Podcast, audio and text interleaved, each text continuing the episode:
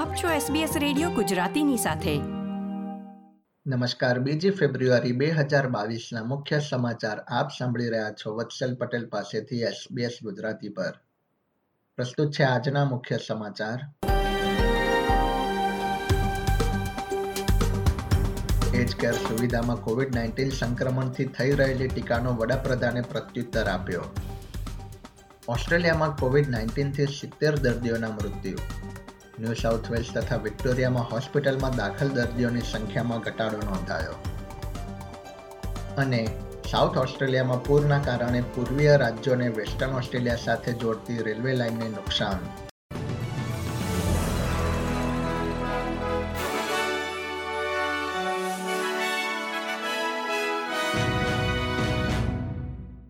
હવે સમાચાર વિગતવાર.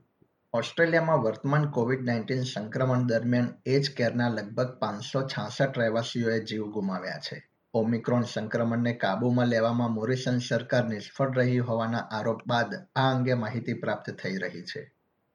ન્યૂ સાઉથ વેલ્સમાં એજ કેરના અગિયાર હજાર રહેવાસીઓ વાયરસથી સંક્રમિત થયા છે અને દર દસમાંથી એક રહેવાસીએ જ કોવિડ નાઇન્ટીન રસીનો બુસ્ટર ડોઝ મેળવ્યો છે. વડાપ્રધાન મોરિસને જણાવ્યું હતું કે દરેક મૃત્યુ દુઃખદ છે, પણ અન્ય આરોગ્યલક્ષી સમસ્યા ધરાવતા રહેવાસીઓનું કોવિડ ચેપ સાથે મૃત્યુ થયું છે. વિરોધ પક્ષના નેતા એન્થની એલ્બાનીઝીએ ન્યૂ સાઉથ વેલ્સના ભૂતપૂર્વ પ્રીમિયર ગ્લેડિસ બેરેજિક્લિયન તથા લિબરલ પાર્ટીના કેબિનેટ કક્ષાના મંત્રી વચ્ચે સંદેશાની આપલેની માહિતી પ્રાપ્ત થયા બાદ પોતાનું નિવેદન આપ્યું છે. મળતી માહિતી પ્રમાણે બેરેજિકલી અને વડાપ્રધાન મોરિસનની ટીકા કરતા સંદેશ મોકલ્યા હતા અને લિબરલ પક્ષના મંત્રીએ તેનો પ્રત્યુત્તર પણ આપ્યો હતો. એલ્બાનીઝીએ જણાવ્યું હતું કે દેશના રહેવાસીઓને વધુ યોગ્ય નેતા મળે તે જરૂરી છે.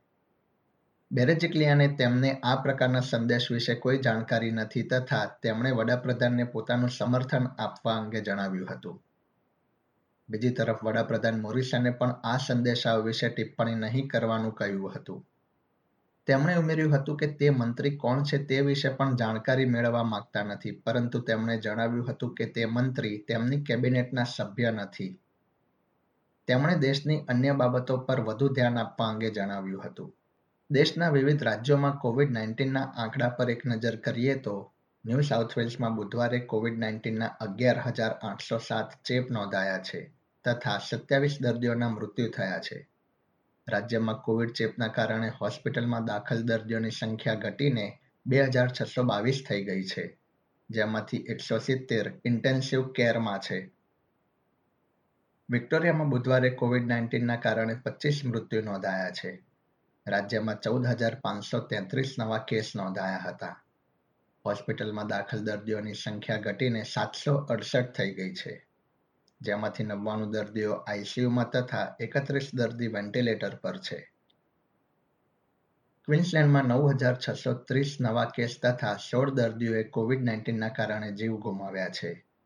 સાઉથ ઓસ્ટ્રેલિયામાં એક હજાર સાતસો ત્રેવીસ નવા ચેપ તથા એક દર્દીનું મૃત્યુ થયું છે.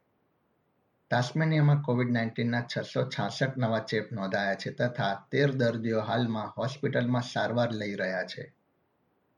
બ્રિસ્બેન ક્રિશ્ચિયન કોલેજ એનરોલમેન્ટ કોન્ટ્રાક્ટમાં વિવાદ બાદ ક્વિન્સલેન્ડની શિક્ષણ સંસ્થા દ્વારા તપાસનો સામનો કરી રહી છે સિટી પોઈન્ટ ક્રિશ્ચિયન કોલેજે સંસ્થામાં અભ્યાસ કરતા વિદ્યાર્થીઓના માતા પિતાને નવો કોન્ટ્રાક્ટ સ્વીકારવા જણાવ્યું હતું જેમાં વિદ્યાર્થીનો પ્રવેશ જાતીય અભિગમ અને જાતીય પ્રવૃત્તિના આધારે રદ થઈ શકે છે માતા પિતાને નવો કરાર સ્વીકારવા માટે એક અઠવાડિયાનો સમય આપવામાં આવ્યો છે કેટલાક માતા પિતાએ તેનો વિરોધ કર્યો હતો અને કેટલાક વકીલોએ એન્ટી ડિસ્ક્રિમિનેશન કાયદાનું ઉલ્લંઘન ગણાવ્યું હતું.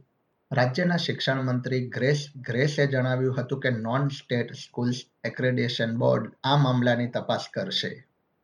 વડાપ્રધાન સ્કોટ મોરિસન સરકાર દ્વારા રેપિડ એન્ટીજન ટેસ્ટ મોડા ખરીદવાના આક્ષેપોનો બચાવ કર્યો હતો. તેમણે જણાવ્યું હતું કે ઓમિક્રોનના ઝડપી સંક્રમણથી તેની વધુ જરૂર પડશે તે અંગે આરોગ્ય સલાહમાં અનુમાન નહોતું. તેમણે ઉમેર્યું હતું કે યુનાઇટેડ કિંગડમમાં વધતા કેસના કારણે તેમની પાસે ટેસ્ટ ઉપલબ્ધ હતા, પરંતુ ઓસ્ટ્રેલિયામાં સંક્રમણનું પ્રમાણ ઓછું હોવાથી પીસીઆર ટેસ્ટ જ ઉપયોગમાં લેવામાં આવતો હતો. સેવન નેટવર્ક સાથેની વાતચીતમાં તેમણે જણાવ્યું હતું કે rapid antigen test PCR test જેટલું યોગ્ય પરિણામ આપી શકતા નથી, પરંતુ ઓમિક્રોન પ્રકારે ટેસ્ટિંગ પ્રણાલીમાં ફેરફાર લાવી દીધો છે. સાઉથ ઓસ્ટ્રેલિયામાં પૂરના કારણે રેલવે લાઇનને નુકસાન થયું હોવાની માહિતી મળી રહી છે.